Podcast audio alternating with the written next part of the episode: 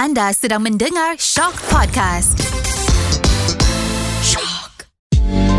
Halo, saya Sheila Majid dan anda sedang mendengarkan Shock Celebrity Podcast Sheila Majid.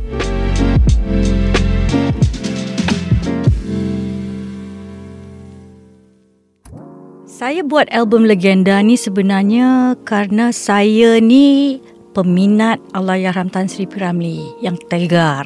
Dan waktu dulu saya nampak ramai orang yang sebaya dengan saya ni, kita seronok tengok filem P. Ramlee, Bujang Lapuk, Tiga Abdul, you know, all this Madu Tiga. Tapi bila time lagu dia, saya lihat banyak orang fast forward, ya.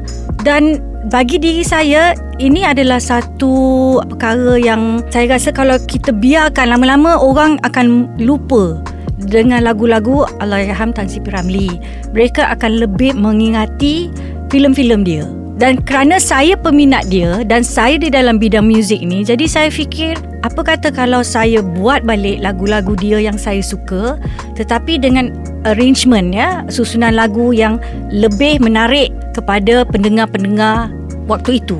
Because I noticed when I speak to my friends, why aren't you listening to P. Ramlee's music? They say, oh, production dia macam lama, you know, it's not really now dan segalanya. So I say, okay, I'm going to do an album, a tribute album for P. Ramlee's music, and I'm going to add one tribute song for him, which is Legenda. So that's how the album came about. But the thing was, you know lah, tahulah orang-orang kita ni, belum album tu keluar lagi, dah banyak sangat orang feedback saying like, oh, you know, Sheila Majid is going to kill P. Ramlee's song. Sheila Majid is going to rearrange and then that's the end of P. Ramlee's songs. And I thought that was really unfair. But never mind, saya nekat juga buat kerana saya dah punya niat tu kan nak buat. And I am definitely going to do a great album because, I mean, this is my idol, yeah. So, saya ni jenis kalau nak buat sesuatu, buat bersungguh-sungguh. So, we did the Legenda album and we released it. Alhamdulillah, it is my best-selling album till today. And lagu Legenda tu sekarangnya kita dengar dimainkan di mana-mana. Dan every time when people want to create an awareness about a product or something that is of a certain stature, they will play Legenda. So, bagi diri saya, niat saya tu dah terkabul. As far as I'm concerned, my intention was to bring out an album paying tribute to Tan Sri P. Ramlee, and now the younger generation dah mula mengenali lagu-lagu dia. Itu saja, ya. Dan lepas itu saya tengok ramai juga yang buat jump into the bandwagon and buat lagu-lagu P. Ramlee. Alhamdulillah, itu menunjukkan bahawa there is an interest for the younger generation to listen to his music. So that was my intention, and that's why the album Legenda came out. And then after that I said to myself, dah sudahlah, that is my contribution to my idol, and after this I will not do anymore because I had a lot of feedback from people saying like, apalah merosakkan lah itulah ini. So as far as I'm concerned, my intention was done, and what I wanted it to be, matlamat dia dah tercapai. And until today you hear people listening to P. Ramlee's music, not just watching his film. Sebab saya rasa sayang lah, he's got a lot of beautiful music. In fact, actually kalau nak ikutkan, kita banyak songwriters that are very good in the fifties, you know, like Jimmy Boyle, Amat Mariakan and all that. Tapi macam senyap aja, tak ada siapa yang mempromosikan. Ini adalah kita punya warisan that we should actually ketengahkan, sebab kita punya anak-anak muda yang dalam industri muzik ini tak kenal the pioneers of our national heritage, which is sad. Itu sebab saya tengok hari ni orang kita ramai yang tak berapa patriotic because we don't really know who our heroes are. And if you ask me, maaf cakap lah ya, macam kata macam kita punya jalan raya, nama tu dah memang ada, Jalan Tomperak, you know, these are all like maybe heroes or probably karakter yang mempunyai sejarah that is important to our heritage. Then again, most of our roads are being changed, the names are being changed, and I'm wondering why. Because to me, kalau kita ikutkan kat negara-negara lain ni, macam Indonesia, macam England, they keep the same road name berkurun-kurun, so that bila kita cakap, oh, Jalan Duta, everybody knows. Kalaupun kita nak bagi nama baru, kalau kita nak tunjuk hormat kepada orang-orang yang baru, why don't you name new areas with those names? So this is the thing saya tengok ag- agak cacar marbah hari ni. Ya, saya tahu banyak yang nak meninggalkan legacy, tapi kita pun kena tengok legacy yang kita nak tinggal tu, janganlah kita mengacau legacy yang dah ada. Kalau nak ikutkan, dulu kita selalu buat konsert kerana dulu kita banyak sponsor. Dulu we had the cigarette boys, jadi meriah. So you have all these cigarette companies, you know, doing uh, sponsoring our nationwide tour dan segalanya. Sekarang kurang lah sebab diorang tak boleh advertise kan. So konsert yang paling besar yang saya pernah buat yang merangkumi beberapa artis iaitu Ikhlas. Tahun sembilan belas sembilan puluh kita buat dekat Stadium Merdeka. Dan bagi diri saya itu adalah satu konsert yang memang besar. It was like a festival because each of us had our forty-five minute slot to actually perform kita punya solo act kan. Dan um, ia satu pengalaman yang cukup memberi saya banyak pelajaran dan pengajaran untuk macam mana nak buat konsert berskala besar seperti itu. Dan Alhamdulillah konsert itu telah mendapat sambutan yang sangat baik. Dan kalau tak salah saya sampai hari ini konsert itu masih lagi disebut-sebut lah. Konsert Legenda kalau tak salah saya, ataupun konsert Warna. Saya pun tak berapa uh, ingat. Tapi konsert itu adalah on the early days of me being a performer.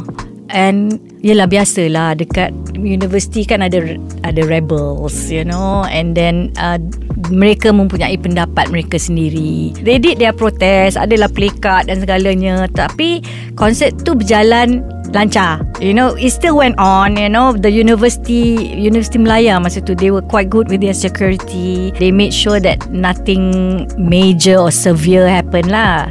So yeah, dia orang kat luar adalah pi, apa kaca, pintu kaca pecah, whatever, but nothing major lah, tak adalah. Ya, yeah. Dan konsert tu berjalan seperti biasa. Uh-uh. That was only the one and only one. I think maybe dia orang bantah because they don't like to have that kind of event in the university punya premise. So maybe that's why dia bantah. Dan also kalau saya tak salah masa tu is more a lot to do about, you know, you have these extremists in in religion and all that. So they were not happy lah to actually have a hiburan happening in their campus. Yeah, that's about it. Yeah. Uh, sekarang ni mungkin protest dia is like before the concert kan, more on social media than they going there to the venue to protest.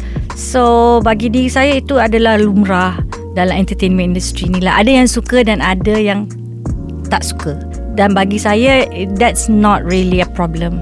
Bagi diri saya preparations tu is very important. Banyak orang tak tak lihat tu. No, uh, orang selalu tengok kita atas pentas when you know when everything is done, the preparations are done. And some people have this idea yang senangnya buat duit, lompat atas stage, lompat-lompat ni dah sudah dapat bayaran. But they forget to see that you know there's a lot of planning di sebalik tabir, dan planning itu bermula berbulan sebelum the actual concert. So not only do we have to prepare ourselves on the artistic side, that is the music, dia punya arrangement. Ni artis banyak, the joining in, it has to be seamless. Dia tak boleh ada macam break, you break the momentum kan. Dan bagi diri kita sendiri sebagai seorang performer, firstly you must do your homework. Bukan saja cakap pasal concert Ikhlas ya. Macam kalau kita buat performances, corporate performances, kita mesti tahu malam yang kita nyanyi tu dia meraihkan apa? What is the event for? What is the company all about? How long have they been around?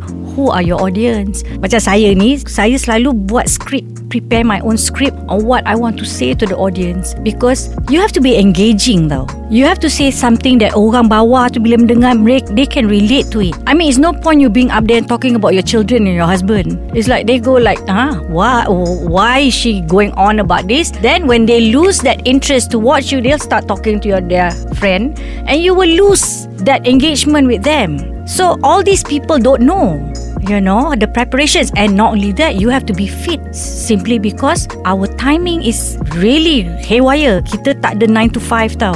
Our job is like sekadar sampai subuh. Job sampai subuh, eh nak kena catch flight pukul lapan pagi. Pergi ke airport. And then you have to catch really like uh, naps in between, you know. Uh, so it's very tiring. Dan kalau kita tak mempunyai minat yang mendalam di dalam bidang ini, eventually you're going to find it a chore. You will say, alah, besok nak pergi kerja. I mean, you don't want that. You want to wake up excited kan. So that's why I always tell my children and people younger than me, find something that you really like. Yeah, because this is going to be your whole life. Dan jikalau you membuat sesuatu yang you suka, you tak payah paksa diri. Mak bapak pun tak payah paksa nak kena bangun pagi, nak pergi sekolah macam dulu. Eh, cepat bangun mandi. No, you will wake up. You sendiri akan ingin memperbaiki diri you di dalam bidang ini, you sendiri akan ingin mendalami lagi bidang ini to improve yourself. That is very important. Yeah. So for me, because I don't work nine to five and my work is not like macam paperwork and things like that. Therefore, my work is I have to make sure I am fit. So I have to exercise regularly, like it or not. Dan bila saya exercise regularly, kalau saya tak buat dan bila saya perform, saya rasa penat, then I will kick myself like, why didn't I get myself fit? You know? So when you are in a bidang that you like, you sendiri will try and improve yourself and do better. The competition is within you. Itu yang important. Tapi banyak orang hari ni, mereka tengok competition di luar and they want to compete with the people out there. You should not do that, because to me, everybody has their weaknesses and their strength. Those people's strength may not be yours. So you've got to know what your strength is and work on it. For example, like I saw a comic cartoon which I thought was very good.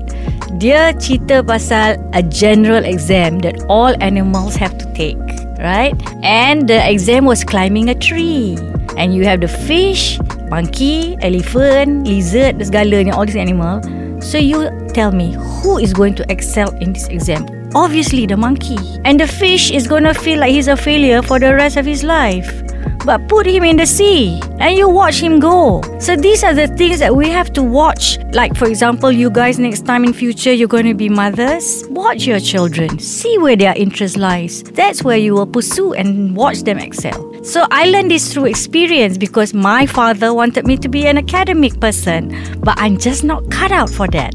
But Alhamdulillah, he gave me that leeway to do what I want to pursue, what I'm interested in. And before he died in nineteen ninety-six, he himself can see that, oh, okay, she's not in it for the wrong reasons. She's in it because she really likes this and she's doing okay.